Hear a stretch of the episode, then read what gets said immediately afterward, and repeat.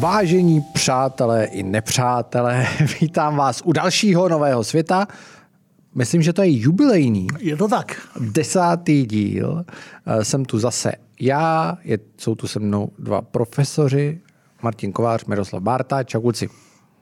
Ahoj, Dobrý ahoj. den. Jak říká jeden můj kamarád, přátelé a úhlavní přátelé. Přesně. Eh, Dneska jsem byl na obědě s jedním nejmenovaným marketérem. Není to, není to Marek Hanč. A říkal, že Nový svět je jeho eh, nejoblíbenější podcast. A já bych Já chtěl při té příležitosti moc poděkovat všem, co nám píšou na ty sítě. Fakt, jako je to velká motivace, moc děkujem. Co Mirku, jaký ty máš No, ohlasy? já myslím, že Mare, um, um, Martin řekl to, co jsem chtěl říct já, takže díky moc a snad vás nesklameme i v dalších dílech. No. Budeme pokračovat, máme to zhruba materiál tak na Asi 6 hodin. 300, možná 320 dílů. Jo. A dneska tak na 6 hodin. Takže to jen tak nekončí. Kdybyste nás chtěli podpořit, hlasujte v soutěži podcast roku. Ještě se ještě to byste nám udělali radost. Přesně tak. Velkou radost. Tak, dneska jsme si řekli po minulém eh, výletu do Ázie, chystáme třetí výlet do Ázie, ale teďka se vrátíme zpátky do Evropy. Itálie, fašismus a Evropa. Mimochodem si docela dost lidí psalo o Itálii, to mě překvapilo a asi to je eh, kvůli postavě premiérky George Meloni, eh, tady Martin nebo Mirek, teď nevím, kdo z vás psal ten scénář.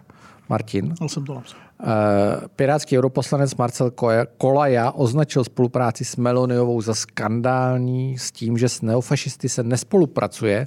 Stejně se vyjádřil jeho kolega Mikuláš Peksa. Eh, Bylo to po setkání Petra Fialy, premiéra s právě Georgiou Meloni. Matěj Skalický z Českého rozhlasu napsal, že si musel eh, rozkliknout Fialův účet eh, pro jistotu, jestli není parodický. Veronika Sedláčková napsala, že jak představitelé ODS oslavují vzestup krajně pravicové italské političky a její z toho úzko. Úzko. Úzko. U nás mrzí, že je Veronice úzko. Přesně. Nás mrzí vši, všech, všem, kterým je úzko. Ale, přesně tak. Eh, ale říkali jsme si, že to je dobrý start. Hele, všichni tyhle lidi mají společný jmenovatel, respektive jejich názory. Italům je to úplně ukradený. Je to tak. Je to tak. Ale uh, Giorgia Meloni Ono, pardon, ono to bude asi dost ukradený Petru Fialovi, co si tihle lidi o jeho vztahu k Meloniovi myslí. To si myslím taky. Ale samozřejmě největší shitstorm, což tam ještě nemáš napsaný, přišel eh, po té, co se s ní setkal Petr Pavel, mm-hmm. který ho asi těžko budeš obvinovat z fašismu. Nicméně i tací se našli. Eh, Když se setká s Meloniovou, je to fašista. To bych skoro řekl, že byl větší fail pro někoho než Souhlas. podcast Podhradí. A to je co říct. Teď jsem, na, teď jsem na podhradí zrovna v té souvislosti myslel. No tak začínáme hezky. Začínáme hezky. Georgia Meloni, nicméně, římská rodačka, jen o rok eh, starší než já, otec ze Sardinie, matka ze Sicílie, eh, jinak mě napadlo, kluci, vždycky dáváme eh, svoje osobní prožitky, tak já dám tady jeden. Tak. Protože můj praděda se jmenoval Ernesto Premoli a a byl to italský jsi voják. Ital. Já jsem, můj praděda No, to je skutečně, vidět, se podívej. Eh, je to- je to Ital. a byl to italský voják, který Coming byl, out. který byl zajat, byl uvězněn v terezínské věznici Praděda? praděda a e, pak tady zůstal, nemohl se vrátit, protože v Itálii ho odsoudili za dezerci a, a, a žil tady až do smrti, spokojeně si myslím. E, takže ta italská stopa v naší rodině, tak já se vracím domů vlastně. Pochá- Pocházel z Kodonia, což je 60 kilometrů od Milána. Takový městečko. Tak, Martine, tvoje specialita. Georgia Melody, Georgia Meloni jako fašistka. Je to tak, není to tak? Není to tak. Nikdy, to, nikdy nebyla fašistka. A ona, ona, na začátek si asi řekněme, že se rozhodně nenarodila se zlatou, nebo jak se říká, stříbrnou lžičkou v ústech. Ani náhodou. Uh, prakticky od mládí chodila do práce, aby si vydělala nějaký peníze. Dělala servírku, pracovala hodně jako operka, jako chůva. Uh, studovala přitom taky. Uh, v 15 letech, jako 15 leto, když se 15 letá holka pustí do politiky, tak to musí mít hodně v krvi. A připojila se k mládežnické organizaci italského sociálního hnutí, které, to, to není fašistická strana. Ono se prezentovalo jako konzervativní a e, postfašistická strana, Eh, vybíralo si, to hnutí se vybíralo z toho fašistického v úvozovkách odkazu to lepší, to akceptovatelné, to přijatelné. A čili jako jakási postfašistická politická strana, ona se toho účastnila. Mimochodem, tomu nelze rozumět bez znalosti italského kontextu, co to je fašismus, jak to vzniklo, k tomu se dostaneme později. Ale teď bych jen rád řekl, že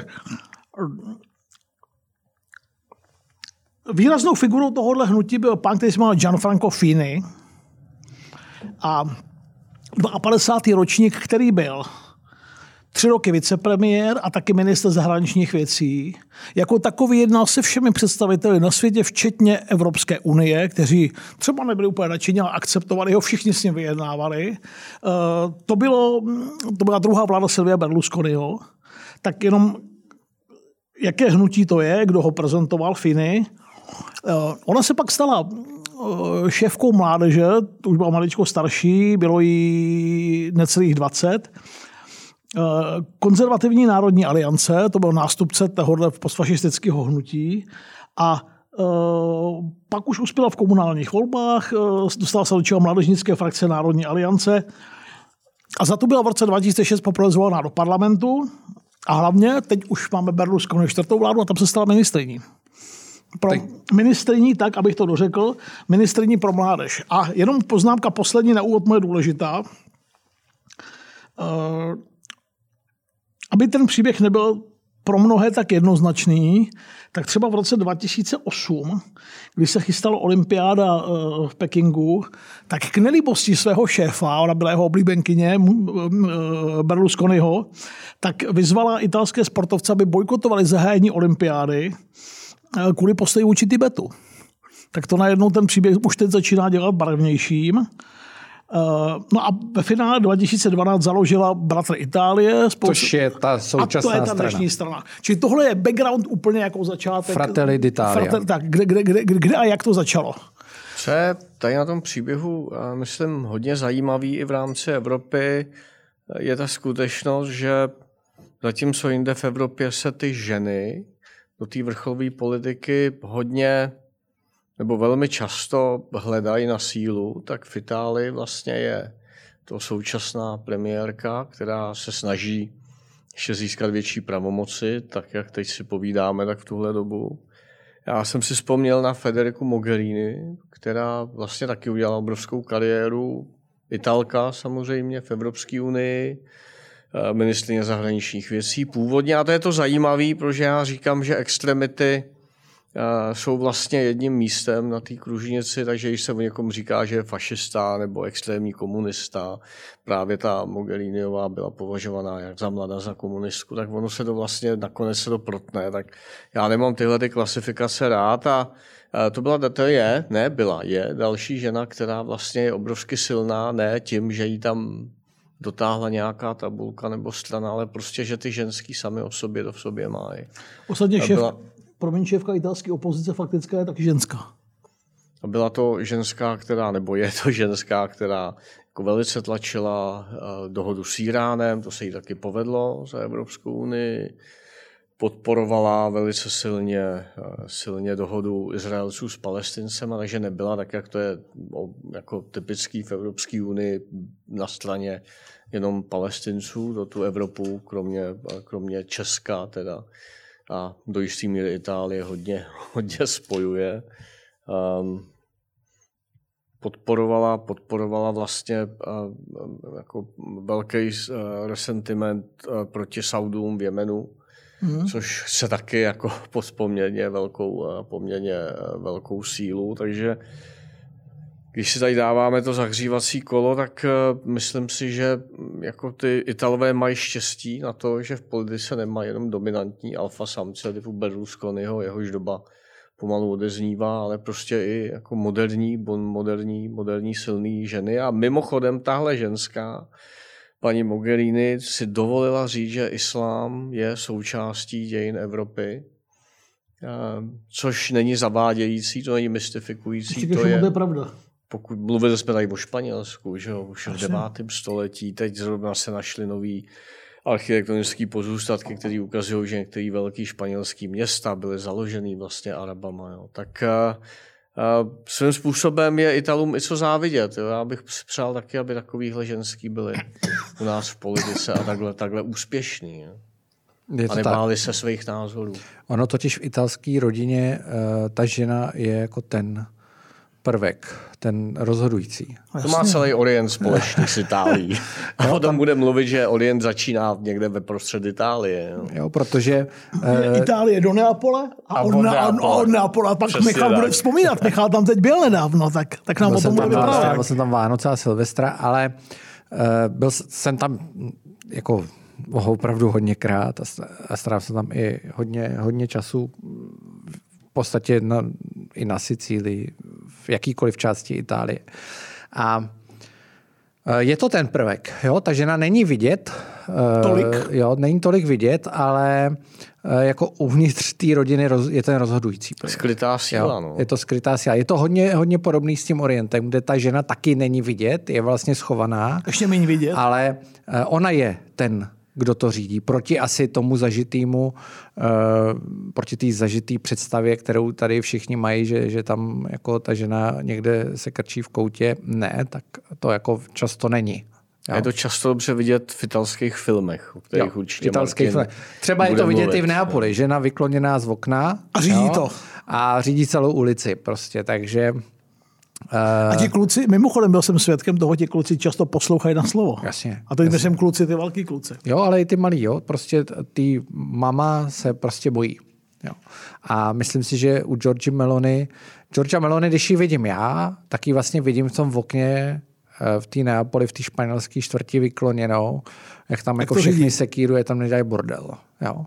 A to si myslím, že to jí, možná to je jako přílišný zjednodušení, jo, ale ona, když se podíváme, jak je ta vláda stabilní, na rozdíl od té předchozí vlády Maria Draghiho, což je široce respektovaná osobnost v Evropě, člověk, který eh, dělal šéfa ECB. Super Mario. Super Mario pomohl v podstatě stabilizovat uh, tu uh, krizi finanční v Evropské unii zásadně k tomu přispěl. Myslím, že bez něj by si jako ty ostatní státníci poradili o dost hůř. Takže člověk, který je respektovaný v Itálii, člověk, který je respektovaný uh, v široce v Evropě. Velmi blízko Goldman Sachs, jako celá řada dalších Přesně eh, tak. top Přesně politiků tak. v Evropě. Ale uh, ona to dokázala převálcovat a její podpora roste. A když se podíváme zpětně do historie, kolik premiérů Itálie za poslední půl století dejme tomu, možná 70 let měla, tak eh, co, když to jako zjednoduším, a teď ale nebudu daleko od pravdy, tak co rok to premiér. A tady vidíme někoho, kdo má našlápnuto? Kdo má jako našlápnuto na jako dlouhou politickou kariéru, pokud se nestane nic nepředvídatelného. A to se bavíme o době, kdy tady je inflační, vysoká inflace. Říkalo se, že Itálie by na to mohla dojet kvůli výdajům za obsluhu toho obrovského státního dluhu. 170%. 170% HDP, víc než Řecko mimochodem teďka. Na druhou stranu Italové mají průměrný, průměrný hrubý produkt, teď jsem se na to díval dopoledne ještě, asi 35 tisíc dolarů, což je po nějakých 8 víc než je Česko, to má 25. Německo je 55. Nejsme, nejsme, nejsme už tak daleko. No, ale myslím si, že se ta, ten gap, že se zvětšuje teď, že se nám moc moc zrovna nedaří, ale o tom to je jiný téma. Každopádně je to jako mimořád. Já ji nechci moc hodnotit do budoucna, protože jako nějaký stín eh, historický tam je a eh, k tomu bych se chtěl dostat. Jo? Eh, ta postfašistická minulost, protože to je dlouhý vývoj. Když jdeš v Itálii na fotbal, tak je to tam jako přítomný. Jo? Je to, a ve své době to bylo ještě mnohem víc, ale uh, ty premiéři byli jako fakt různý. Giorgio Napolitano, komunista a tak dále. Napolitano, prezident italský bývalý, všichni ho mají za ctihodného člověka. On byl v letech, já jsem se napsal data, 45 až 91 člen komunistické strany Itálie a to byla teda v poválečných letech stalinistická a pak poststalinistická partaj. Jo. Massimo D'Alema, dlouholetý premiér a minister zahraničních věcí, Nikomu, nikomu široko daleko nevadilo, že byl předsedou Italské federace mladých komunistů a pak člen komunistické strany.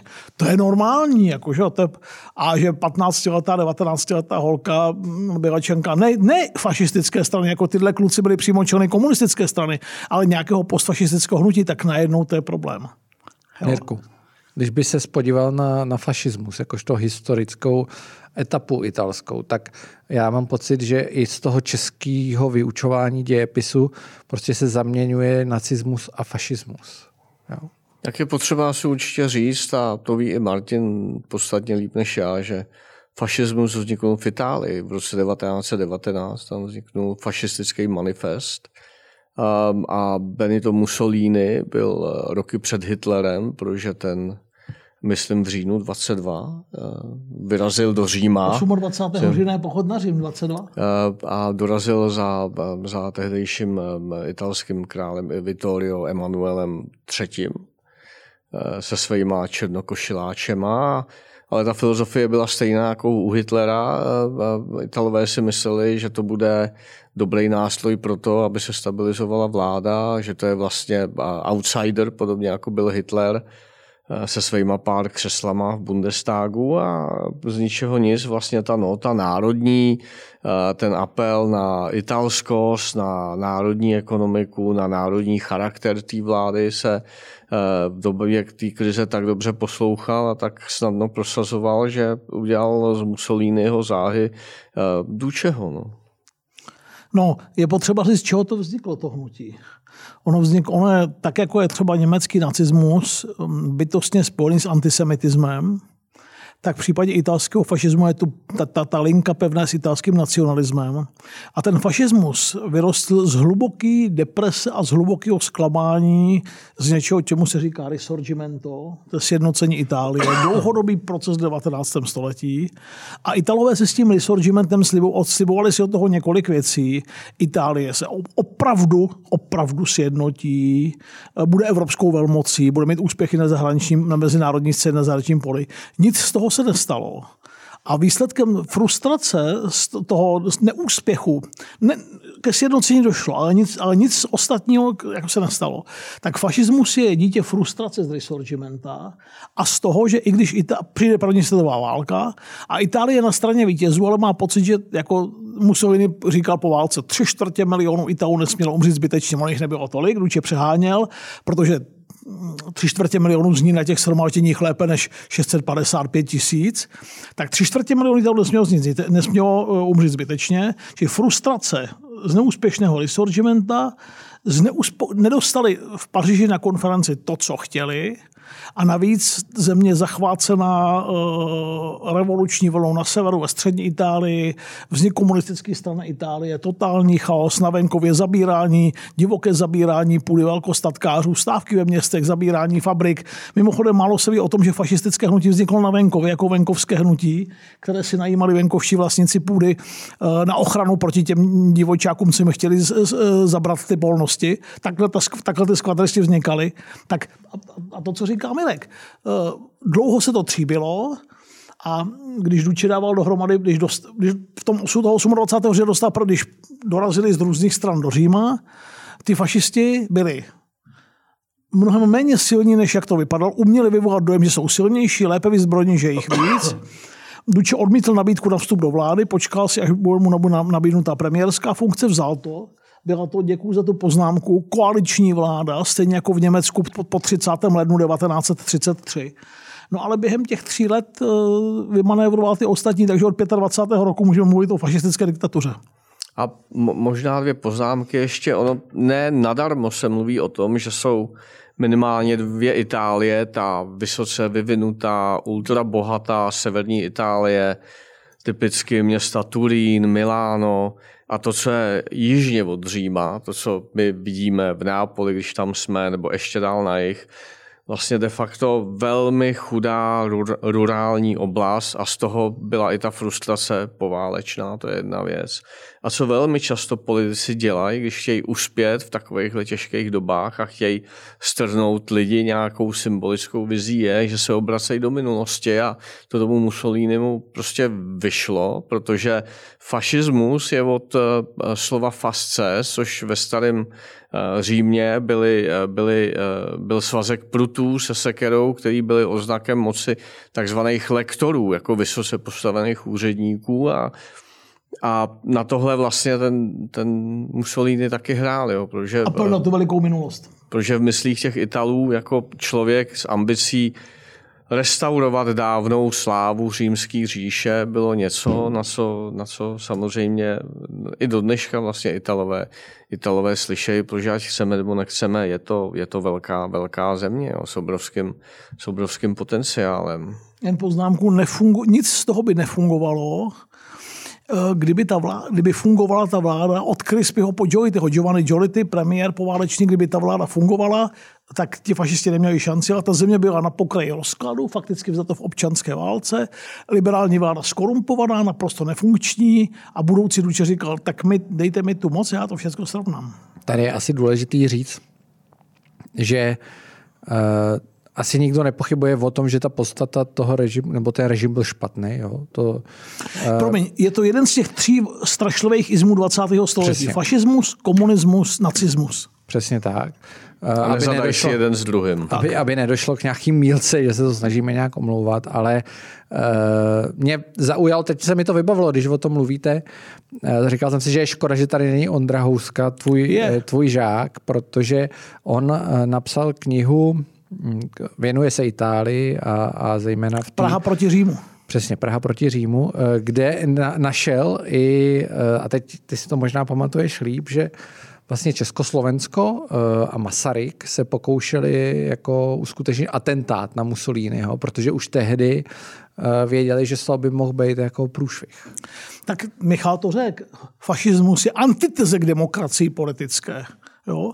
Tak eh, zase, aby, aby bylo jasné, je to antiteze k demokracii, ten režim, který od roku 22 do roku 30, kdy 30, 31, 29 lateránské dohody, dohoda, dohoda s papežem, kdy je ten režim na vrcholu moci, tak e, nemá s demokracií nic společného, je to nevím, jestli totalitní vláda, o tom bych asi v Itálii nemluvil, řekněme protototalitní nebo autoritářský režim, který eh, se svými odpůrci nakládal velmi tvrdě, ale taky je potřeba říct, že ta tvrdost a míra těch, míra těch represí a těch obětí byla nesrovnatelná s tím, co se dělo po 30. lednu 33 v Německu a co se dělo od 20.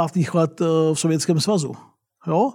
A, a, a to se mimochodem projevuje i v tom, jaká byla pak reflexe i toho italského fašismu v poválečných letech, myslím po druhé světové válce. Stejně tak asi míra toho antisemitismu v Itálii byla o dost nižší než eh, v nacistickém Německu samozřejmě. Postoj proti Židu přišel vlastně až pod německým tlakem na konci 30. let a ve 40. letech.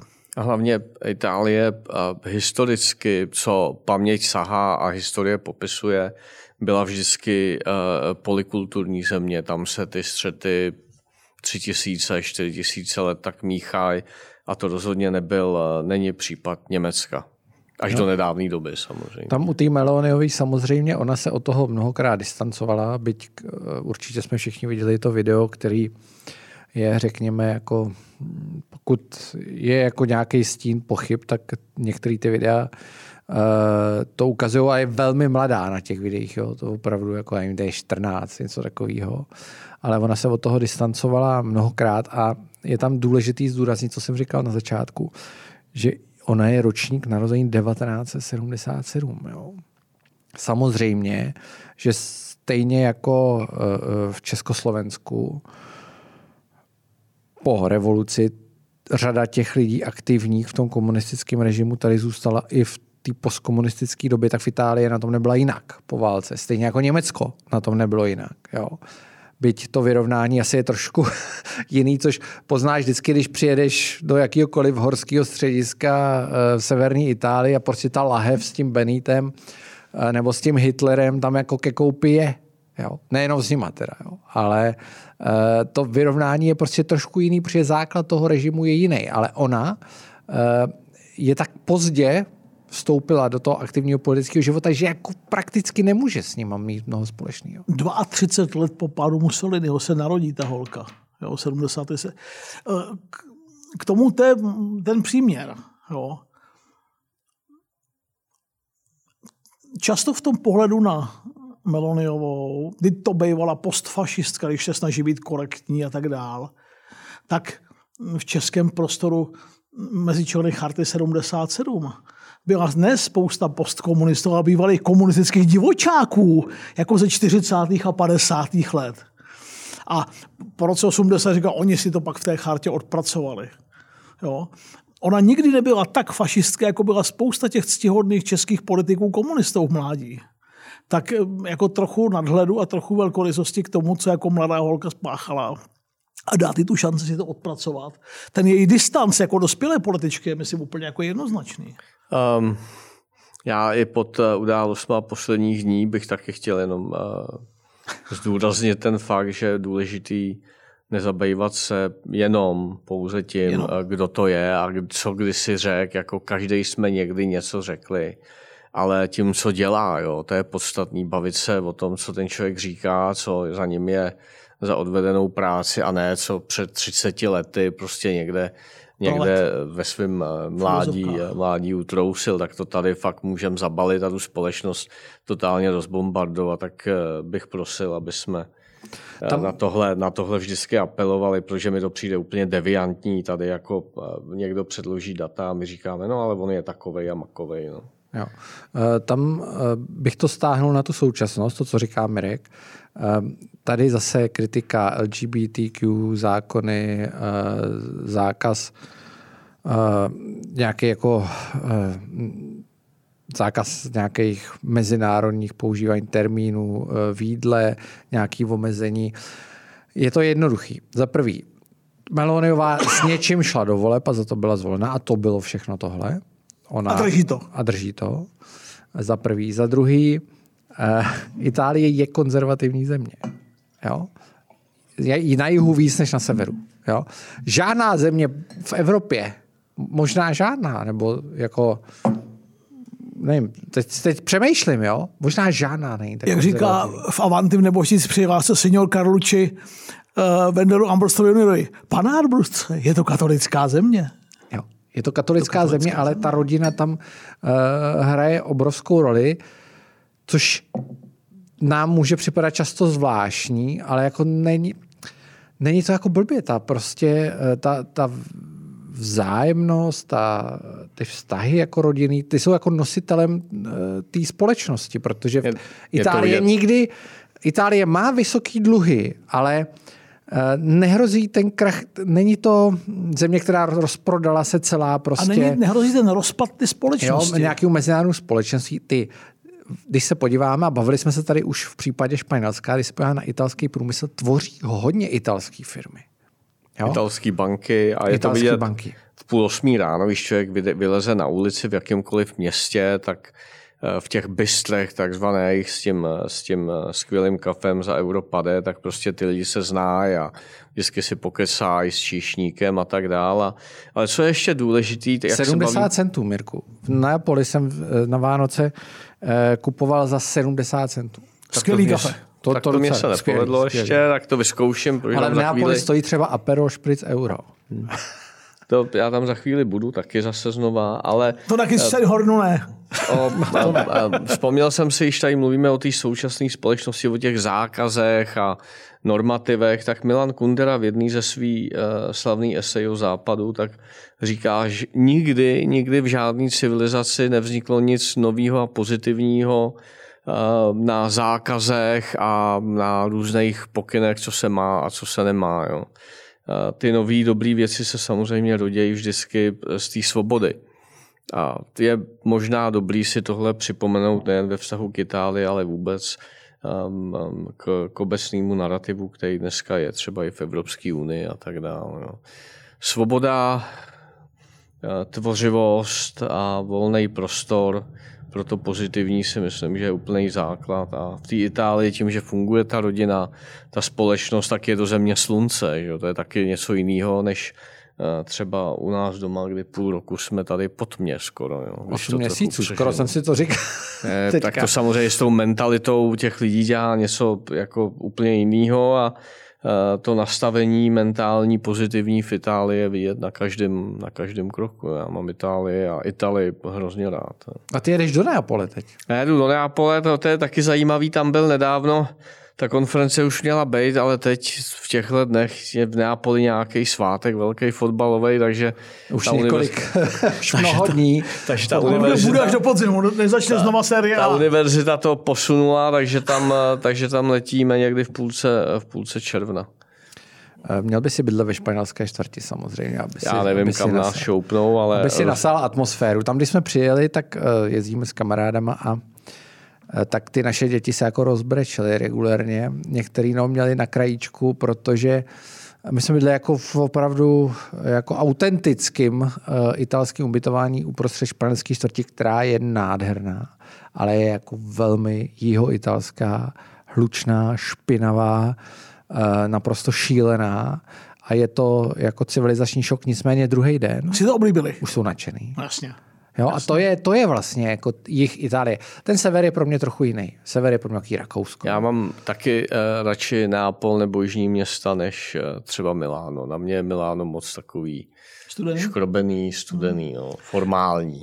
No, k Neapoli a k tomu prorůst, že my jsme dlouho slyšeli v nultých letech, ještě v desátých letech, dodnes občas postkomunistická země, postkomunistická východní Evropa pořád jsme to poslouchali. A logicky, protože když s tím 40 let žijete, tak se to nemůže nepropsat do té společnosti. Tak Itálie měla za sebou 25 let toho fašismu, tak to se taky nemůže nepropsat do té společnosti. A tu společnost to hluboce bytostně poznamenalo. Já vždycky, když na to přijde, hrozně rád vyprávím. To je to je Avanti, eh, Billy Wilder, geniální americký režisér, natočil Avanti podle divadelní hry Nebožtíci při lase, možná starší posluchači to znají. Geniální film. Geniální film o tom, jak eh, Američan a Angličanka jedou pro své neboštíky, kteří umřou v najských u Nápole. A tam je scéna, slavná, která je, má, američani se, Italové byli naštvaný kvůli ty scéně, ale je pravdivá. Přiletí na konci, ke konci filmu vysoký americký diplomat na Isky v poledne a mm, asi snad jsme to nikde neříkali. A chce přistát, přistát tím vrtulníkem a vyleze dědek uh, z té budky uh, na tom helioportu. Říká, teď nemůžu, talíř, veliký špaget, teď nemůžete přistát, je poledne siesta. On, ten američan říká, jak nemůžu? Říká, do tří nejméně prostě. A hádají se o tom a ten znechucený američan řekne, co se to stalo s touhle zemí? Josef Beck mluví fantasticky v dubbingu. Co se to stalo s touhle zemí? A italský dědy říká, pamatujete Mussoliniho?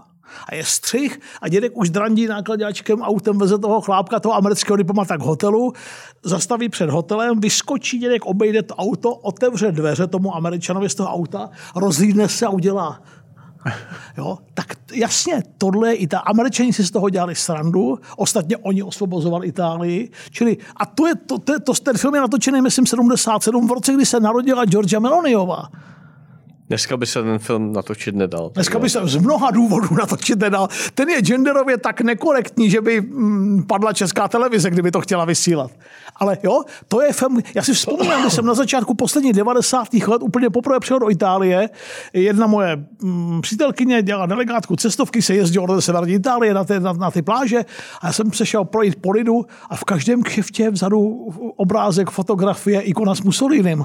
Tak tam jsem pochopil, jak ty věci se v té Itálii vnímají a jsou jinak. Jen to, jen to konstatuju prostě. Eh, já teda, teď si další jako moje, eh, tyhle Vánoce jsme strávili v Nápoli a ty loňský Vánoce jsme strávili na Lidu. Eh, to doporučuji velmi, když všichni jezdí do Benátek, tak ať tam zaprvé jezdí mimo sezónu, to je jako základ u Benátek, ale ať bydlej na lidu. Přesně. Jo?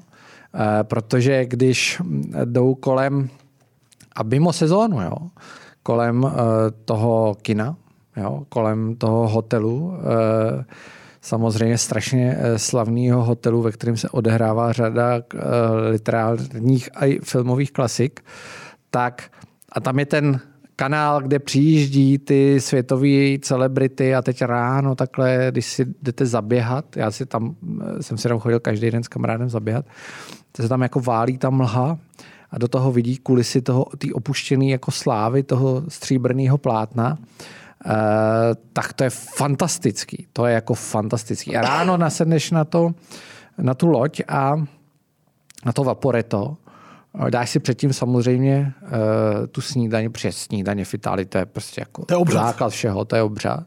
A je otevříno opravdu brzy. Dáš si tu snídaní, sedneš na to Vaporeto a jedeš uh, k tomu svatýmu Markovi, uh, tak tomu se jako vyrovná málo co teda.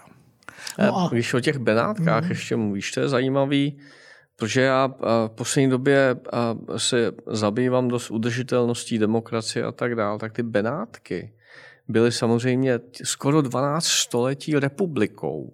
Republika roku, svatého Marka. Od roku 697 až de facto do zámořských objevů. A co, co je tam jako naprosto úžasný studijní materiál, je vedle Marka Doužecí palác. Že jo? A tam seděla velká rada benátská, od, minimálně od 12. století, ten původ se vůbec nedá uh, dohledat, pravděpodobně je to ještě podstatně starší což bylo několik desítek reprezentantů té Benátské republiky, který volili do Žete, volili si svý zástupce. Tam je zajímavý, že od října do, do března jich bylo sedm, od března do toho října jich byly jenom tři z nějakého důvodu, asi to souviselo s tím, jak ty lodě jezdily nebo nejezdily. A to je vlastně jako úžasný, úžasný materiál pro studium těch raných demokracií, jak to fungovalo. My si myslíme, že to je jako novej, novej jako nějaký výdobytek. Není, to samozřejmě až do Aten a ta Benátská republika je naprosto famózní, jak by řekl Martin, úžasný, úžasný, úžasný vzorek toho, jakým způsobem se století před náma ty vysok, a Benátky byly obrovskou jako rozvinutou společností. Dokázali polovině Středomoří dokázali řídit. Jo. Tak to je k těm Benátkám, když tam člověk chodí po tom velkém náměstí svatého Marka, tak aby si taky lidi připomněli, že to není jenom ta krása, ale že to z něčeho vzniklo a vzniklo to z toho vlastně, že ta demokracie, když měla samozřejmě trochu jinou formu, ale byla to jako úžasná funkční demokracie, prostě všechno tohle vytvořila. Jo. A, a pak teda tu smrtelnou ránu do vazu tomu dali zámořský objevy, kdy, kdy prostě ta ben, ty Benátky ztratili, ale... A ten biznis se posunul na pobřeží Atlantiku. A Marco Polo, mimochodem, tak. který byl vyslán dvě, dvě, do Číny. Dvě poznámky. První, pustíte si Lučina Viscontiho Smrt v Benátkách. Slavný film. Jednoznačně. Jo, puste si, je to teda, není to teda veselý je, film. A je těžký. Je to těžký a, je těžký a, těž, a ještě film. ta Málerová muzika, je to těžká deprese, ale je to, je to na, na, na, do, na doživotí prostě pomník Benátkám první. Moc se tam nemluví. Moc se tam nemluví a přečtěte si nenápadnou knížku Jana McEwina, anglického autora, který napsal knihu, která se jmenuje uh, cizinci ve městě, myslím se to je, je to o manželském páru, který přijede do Benátek, ale co na těch 150 stránkách zažije v Benátkách. Tak tyhle dvě, tohle si přečtěte a ten film si pustíte a, a, víte, o Benátkách, a víte o Benátkách všechno. No. Jedne, teď jako začíná na, naše čas, kdy dáváme tady lidi, lidi nám pak píšou, že už toho nechte, protože my si musíme tímto zdravím třeba Vojtu Spolka. A to jsme ještě nezačali. A to jsme nezačali. Už toho nechte, já už nevím, co si, jako kam to mám dávat, ty knihy, jo. ale můžeme... Můžeme s Pepovi potřebu knihovnu další udělat. Eh, můžeme, eh, můžeme klidně se do toho pustit. pustit. Já teda ještě eh, takový apel, a zrovna ty Benátky, jo. Často se lidi drží uh, těch doporučených turistických tras, nebo takových těch jako highlightů turistických, což zrovna v Benátkách je obrovská škoda. Uh, třeba Benátská židovská čtvrť, o jejíž existenci já jsem opravdu do loňského roku neměl vůbec tušení, je jako něco neuvěřitelného. Jo. Famózní. Jo, jako neuvěřitelný prostě. Mm, takže jako sejděte z trasy. Buráno, Muráno samozřejmě ve chvíli stojí za náštěvou, ve chvíli tam nejsou turisti, protože tam jako, tam mě vlastně fascinuje, a to je v celé Itálii, a Řím, Benátky, Neapol, cokoliv, čím, jakkoliv historický město, vždycky tam žijou lidi. Mm. I v těch centrech. I v těch centrech, i v Benátkách žijou mm. lidi. Eh, a na to my už jsme tady úplně zapomněli, tady se z toho stal jako průmysl. A to se vracím k Georgi Meloni. Ta ochrana toho národního a kulturního dědictví má svůj jako hluboký smysl. A proto každý Čech rád jezdí, asi každý, nebo neznám někoho, kdo by nerad jezdil do Itálie, jezdí rád do Itálie proto, že tam je eh, když tam půjdeme dneska po ulici, tak zejména v Neapoli, kde je teda neuvěřitelný, že to vypadá čím dál tím hůř. Jo? Jako tam, tam jako se to, situace se jako mění dramaticky, by třeba část toho korza kolem, kolem moře mm, už je zavřená autům, ale uh, tam jako se nic nezměnilo. Já si pamatuju, že tam byl teď a předtím v roce 1999. Jo. Dlouhou jsem tam nebyl. Jako mám pocit, že to vlastně je stejný. Jako to, to je všechno stejný. Když uh, pojete na Sicílii autem, když mě bylo 18 a dostal jsem řidičský průkaz, tak jsem si od mých rodičů půjčil s kamarády auto a dva měsíce jsme s nima jezdili po Itálii. Neměli jsme ani floka, takže jsme spali jako venku nebo v autě. Ani, ani nás často na kem jsme neměli. Jo. A Uh, nicméně jsme jako opravdu projeli po jednom pobřeží dolů až úplně na jich Sicílie, skrz Sicílii. Do té boty. Do té boty a, a potom vlastně po druhém pobřeží nahoru. Ale co chci říct, že zase, teď mi mě pár lidí řeklo, jedeme na Sicílii. A já říkám, kam jedete? A vždycky řeknou, jako to nejméně zajímavé místo, jo? prostě nějaká cestovka, někde u moře, bla, bla, bla. Jako ne, Sicílie je nejhezčí uvnitř. Jo? Protože tam je ten kmotr, Jo, to jsou ty vesničky. Corleone. Corleone. A tam jsou, tam lidi jako mají, Starý lupary, lidi mají na zahradách antické památky. Jo. Tam to vypadá stejně jako před stolety. No jo. a když jsme u toho, tak zase doporučení, když jsem mu říkal teda, tak Giuseppe Tomasi di Lampedusa napsal kroniku uh, umírání staré Itálie. Vlastně by se dalo říct, je Itálie před Risorgimentem. Není to tlustá knížka. Eh, na, za komoušů na konci éry vycházelo v Odeonu edice, která se jmenovala Gamma, Galerie moderních autorů. A tam taky vyšel tenhle román Giuseppeho Tomasiho di Lampedusy, jmenuje se Gepard. A to je veliká freska, eh, je to příběh jeho italského šlechtického rodu. Eh, Gepard je ten hlavní hrdina, ten kníže, který pochopí tragiku ty doby a to, že ta stará doba odchází Nečte se to teda snadno, ale je, je to tak bytostně italské jako málo co. A když už jsem zmiňoval Viscontiho, tak Lučino Visconti to pak natočil, jmenuje se to stejně. Starýho Geparda hrál Bart Lancaster, neuvěřitelně. Ale hlavně Visconti tam přivedl poprvé jako pár na scénu mladičkého Alena Deona a Klaudii Kardinálovou. Deon jako tak mladý Tancredi. A Klaudie Kardinálová jako jeho snoubenka, když bloudí těmi nekonečnými prostorami Gepardova zámku, no to je fascinující. Tak si pustíte Geparda a skoro bych řekl, pustíte si to nejdřív, pak si to teprve přečtěte, bude se vám to líp číst. A nezapomeňte přitom na Pamelu Pikotovou, která v Avanti říká Vendlu Armbrust juniorovi, Itálie, to není země, to je emoce. Karle, to není, jak to je? To není, Karle, to není země, to je zahrádka. Karle, tak, tak tohle je emoce. Jo, tak by se zahrádka Itálie je emoce. A to si myslím, že je docela, jako, docela výstižný. Když už si načal ty snímky, tak samozřejmě by se mohli dát pár kousků. Tak jo, jo tak fašistický teda. Fašistický. Fašistický. Od, od laskavého pohledu na 30. léta až po ten brutální, jo, tak Nikdo nepochybuje, že Federico Fellini byl bytostný, celý život bytostný antifašista. Přesto natočil jeho nejkrásnější film, se jmenuje Amarcord, vzpomínám, z roku 1973. A to je pohled malého kluka na Itálii ve 30. letech, kde ten fašismus je přítomný. Ten nemilosrdný fašismus, ale tak, tak podprahově, tak nepřímo. Jo? Tak to si Rimíny, moje Rimíny, taky mimochodem jedna z jeho vzpomínkových knížek Moje Rimíny, Uh, do Rimini se nejte koupat, to, to je ta, to, ten průmysl. Ne, tam nejezděte, Tam to je nejezděte, ale je tam ten, ale je tam ten hotel prostě. Jo. Tak uh, puste si Amarcord. Žádný jiný film o Itálii není tak senzační. Tak to je ten, to je ten pěkný, to je ta pěk, to, to není idealiza, idealizace toho fašismu, to jsou dětské vzpomínky na složitou dobu. Mimochodem, Umberto Eco k tomu napsal takový pandán vlastně, aniž to tak myslel. Jeden z jeho méně známých románů se jmenuje Tajemný plamen královny Loany a to je o starožitníkovi, který po autonehodě ztratí paměť, nevrací se mu, tak ho pošlou do času, kde trávil dětství, to je někde ve střední Itálii, a na půdě najde spoustu těch komiksů, knížek z dětství, vrací se mu paměť a vzpomíná na fašismus, jak ho viděl jako dítě. Tak pak je, a teď, tak ten Amarko Trey je vlastně jako laskavý.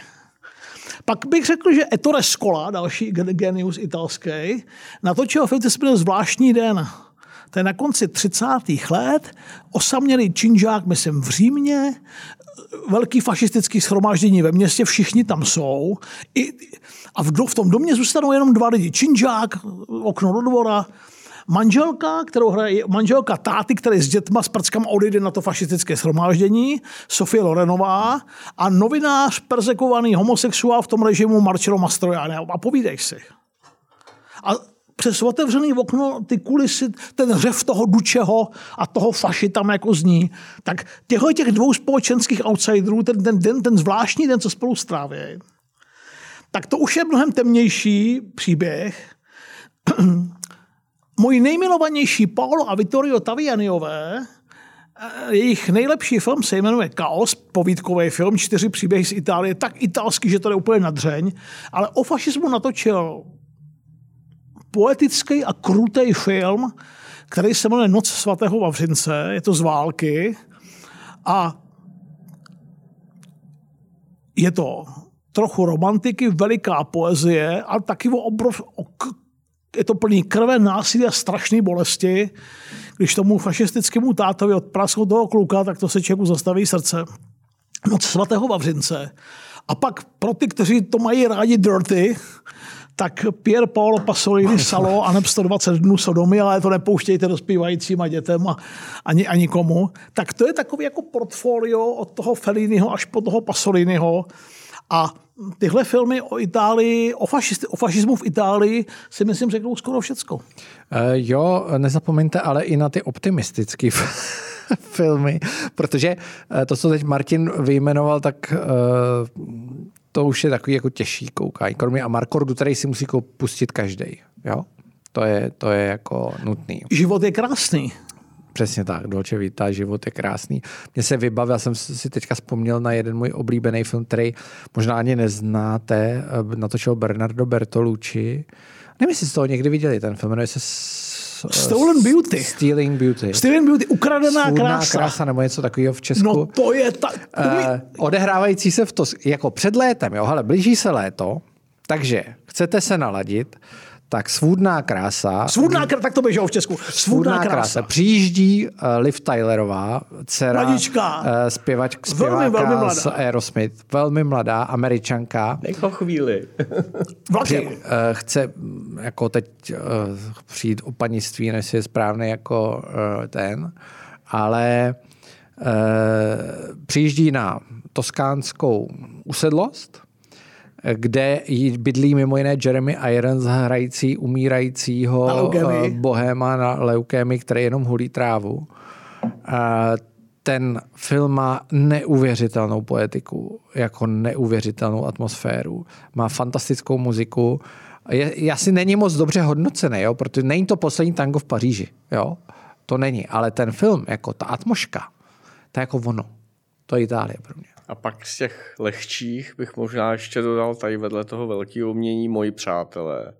Jedna, dva. Což Mario je Monicelli. O těch, o těch chlápcích Mon... italských, jak to mají s těma kaválničkama, nevěrama a jak, tak to taky stojí za to. A jak se vlastně, jak dívají na turisty, ta slavná scéna, kdy restauraci pozbírají všechny ty turistické foťáky a mm. pak je vrátí za chvíli. A, tak. Nemají, a ještě teda povídkový film z raných 80. let, na kterém pracovalo spousta, je to 12 krátkých povídek filmových, dva. kterým se podívala spousta italských režisérů, bude to nová strašidla. To neznám. Tak celá škála jako bonus pro diváky, taky tam je jedna povídka s mladičkou Ornelou Mutiovou, tak to si pustíte. Jmenuje se Bezeslov ta povídka a je děsivá teda. Jo. Eh, každopádně Itálie si někdy je podle mě nespravedlivě odepisovaná. Eh, ale každý, kdo se trochu zajímá o historii, ví, že ta tu bude jako hodně dlouho. A jakkoliv si mluvil o resorgimentu, tak uh, ten národ zůstává rozdělený. Hodně, jako hodně, ale nějakým způsobem je strašně odolný. Neuvěřitelný. Hodně, hodně toho vydržej. Hodně toho vydrží. I když tak nevypadají.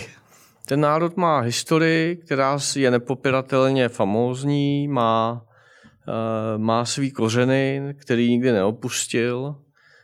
Uh, Vys ten komunitní život, to prostě je něco, co se nedá naučit, to buď v tom národu uh, je nebo není, takže není vykořeněný, nikdy tam nebyl přes to období fašismu, který vlastně doznívá i dnes, dneska v té společnosti, tak nikdy nebyl, nebyl tak hrozně vyrvaný z kořenů, jako třeba některé národy ve střední Evropě v průběhu 20. století a v tomhle ty Italové, stejně jako třeba Francouzi, Španělové mají obrovskou kliku. Jo. Ta, ta jižní Evropa uh, tu identitu vlastně nikdy příliš uh, neměnila. Tam je vidět ten kontinuální vývoj, samozřejmě je to vidět 21, 20. století je obrovský pokrok, ale furt je tam to dobrý podhoubí, který v Itálii je vidět všude, jak mu člověk opustí velké město. No. A možná se vrátím k těm svým kořenům. Jo? E, a navážu na to. Ta odolnost. Jo? I ta, tam, tam je zároveň určitá jako velká emoce, ale strašná tvrdost těch lidí, protože ten národ to neměl jako jednoduchý. Eh, a teď k příběhu toho mýho pradědy, který bojoval v Africe, pak prostě se, se dostal eh, do Evropy s tou svojí jednotkou, eh, zatkli je a já nemáme moc těch informací. Jo? On o tom nechtěl mluvit, uh, protože to jako bylo blbý a nesměl se nikdy do Itálie vrátit. A vlastně uh, mohl se vrátit, uh, byl omilostněný až ve chvíli, kdy už měl rakovinu plic a zemřel. Už se nestihnul vrátit prostě nikdy zpátky do Itálie, což samozřejmě je takový jako smutný konec. Ale k té tvrdosti, za prvý, on se nikdy nemohl vrátit a dal to, Jo? Jako prostě vydržel to, založil rodinu, vypěstoval. Eh, tady jako dařilo se mu, odpracoval si to. A mě eh, Ondra Huska úplně vyrazil dech pár let zpátky, kdy on to ví, zná tu historii a on mi jednoho dne poslal knihu.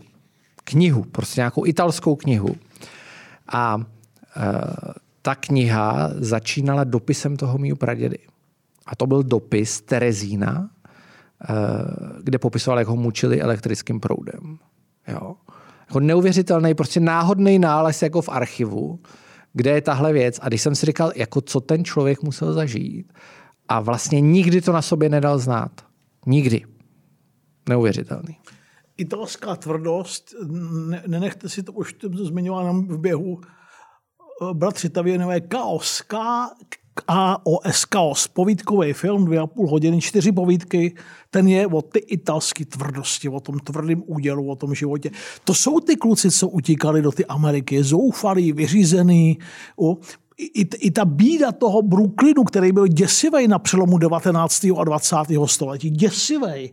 Jo, to brooklynská renesance dnešní byla daleko. To byla smrnutá, pekelná díra pro přistěhovalce. Tak ty Italé tam utíkali v naději, že utečou tomu strašlivému osudu ty jižní Itálie.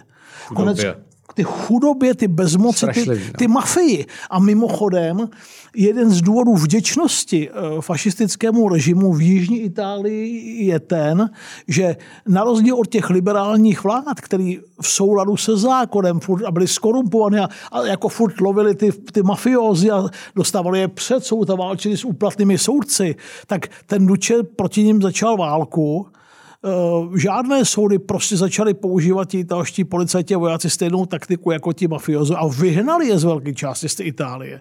Tak to se nemohlo do osudu těch italských rodin nepromítnout a ty autoritativní, protototalitní, fašistický tvrdý vládě, oni byli mnozí do značné míry vděční, protože je zbavila ty hrůzí jménem mafie v Jižní Itálii. Mimo jiný teda taky. Jo. Je to fakt mnohem, mnohem, mnohem složitější příběh, než se na první pohled může zdát. Takže až budete psát na Twitter něco o fašismu, tak si nejdřív něco přeš, tak si něco přeštěte, puste si pár filmů a pak pište.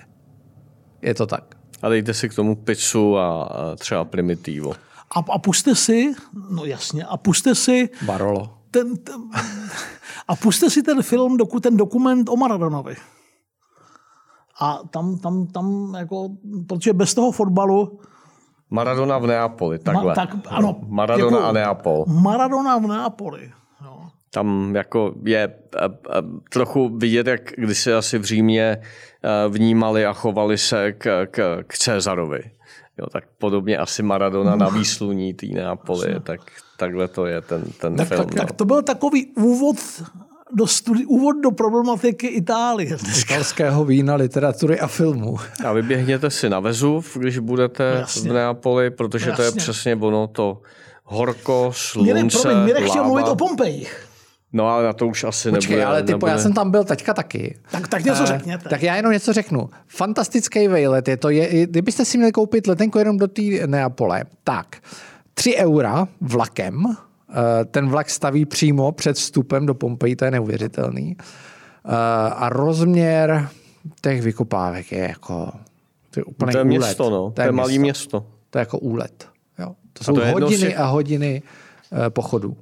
Možná teda, když bychom měli říct, že to všechno zaniklo v roce 79, před dvěmi tisíci lety, když Vezuv se probudil k životu a zalil, zalil vlastně um, tím horkým, horkým popelem jak Pompeje, tak Stabie, Herkuláneum a, výzkumy těchto měst stály na počátku vlastně moderní, moderní archeologie a, před nějak nedávnou dobou eh, se renovovalo muzeum v Neapoli, kde je vlastně světová extra, extra třída výstava fresek, který pochází jenom z těch Pompejí a to je prostě svět sám pro sebe. Člověk má pocit, jakoby v těch Pompejích de facto žil. Ty baráky taky některý stojí, včetně, včetně střech, včetně stropů to tam je, tak eh, to je prostě něco, co vás tím časem dovede zpátky 2000 let a určitě to stojí za to. No.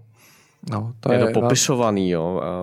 Někteří ty lidi se zachránili na lodích, takže vyjeli do toho Neapolského zálivu a teď se dívali na tu zkázu. Samozřejmě spousta lidí nevěřila, že zrovna jim by se to mohlo, uh, mohlo stát. Je to popisovaný v historických knihách v té době.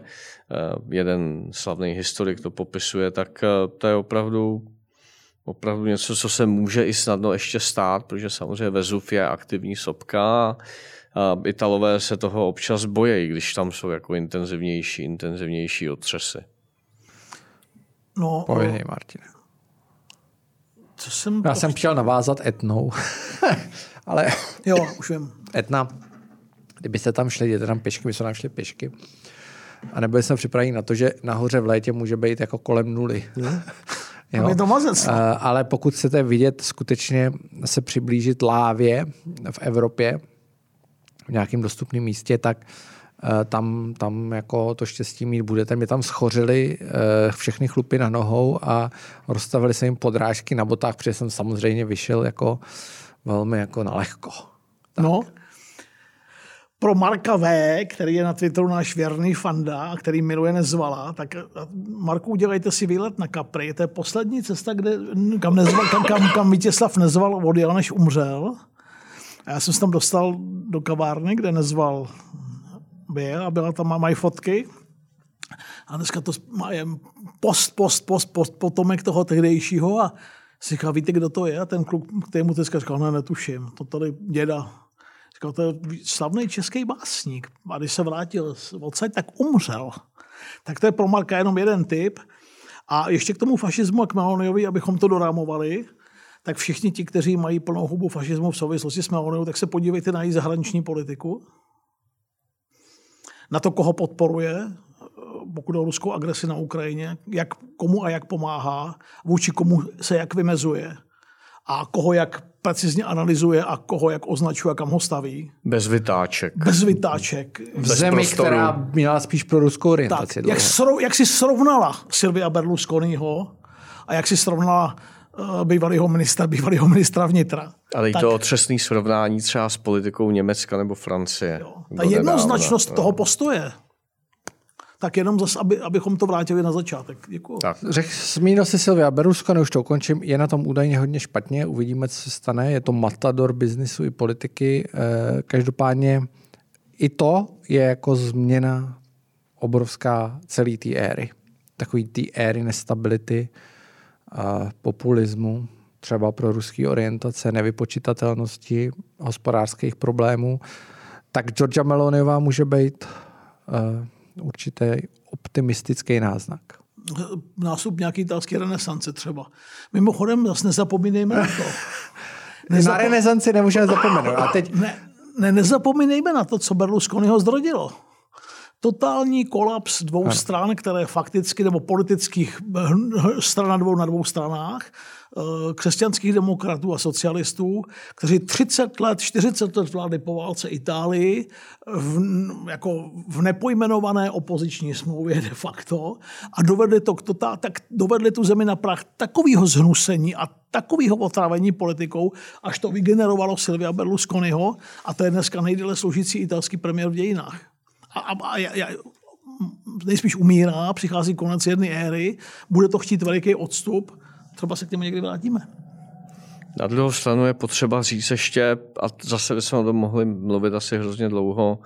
Tak jenom že, kola, začně. Že, ne, ne, ne, já myslím, že ta hodina něco je tak to maximum, ale vlastně ukazuje se, když se člověk podívá do jakýkoliv moderní studie toho, proč demokracie mají problémy, tak je to často proto, že ty klasické strany začínají selhávat. Jo. A demokracie proto, aby fungovala, potřebuje funkční, silný politické strany. Um, ideálně v kombinaci s, s lidma, kterýma se říká ne vůdci, to je hloupý český slovo, Lídry. ale prostě lídři. Já odmítám prostě díky historii Evropy 20. století prostě používat to český slovo, který by tam normálně bylo, ale myslím si, že ten leadership a, a brzo na to dojde, protože to plánujeme, takže se těšte na další doporučené knížky, protože jedna z těch zásadních leadershipu bude od, Henry Kissin, od Henryho Kissingera, který Teď ostavil, oslavil 100 let. Není lepší doklad toho, jak kam až jak co grunt to může přivést politická strana, klasická, ta nejklasičtější z klasických, to jsou britští Toryové. V posledních pěti letech čtyři premiéři, totální propad, neschopnost vládnutí a tak dále, zdechucení veřejnosti. Jo? Mimochodem, tom Anglii, Británii, Skotsku musíme taky udělat. No, musíme, myslím, že příště točíme azijský speciál. Ne? A už máme snad i termín v diářích. Je to možný? Složitě jsme se k němu dobírali. Já jedu do Chorvatska já jedu taky Teďka, do Chorvatska. Ale já jedu ještě předtím. Ale já jedu až v létě. Já jedu už v sobotu, v sobotu a na pár dnů jenom. A Chorvatsko by se měli taky udělat. Martine, to je tvoje doména, protože a, a ty jsi já, napsal, jo. uh, na info si psal loni Balkánské krásný, serpentiny. Balkánské serpentiny. Celý léto to tam bylo. Jo, jo, bylo to no a to, já, já, jako mimochodem, ale mohli bychom si pozvat hosta, když máme azijský, v Azii hosta na, to, na ten Balkán a to Chorvatsko. Matyáš by mohl přijít. Může. Určitě může. Matyáš, no. Matyáš je na cestě na Ukrajinu teď. Ale, ale, ale byl bych rád, kdyby na, tady na Balkán a na Chorvatsko, tady, na Chorvatsko s náma tady byl. On přijde. Rád. Tak Myslím. mu řekneme. Matyáš, kam, Matyáš je kamarád, ahoj Matyáši. Tak, Mějte se pěkně, děkujeme za podporu, hlasujte v podcastu roku, poslouchejte nás, pište nám, pište, nás nám, rádi. pište země, regiony, témata, které vás zajímají. My vás máme Díky. taky rádi. Máme vás rádi, mějte se pěkně. Moc Čau. vám děkujeme za přízeň, mějte se hezky. Ahoj, hezký den.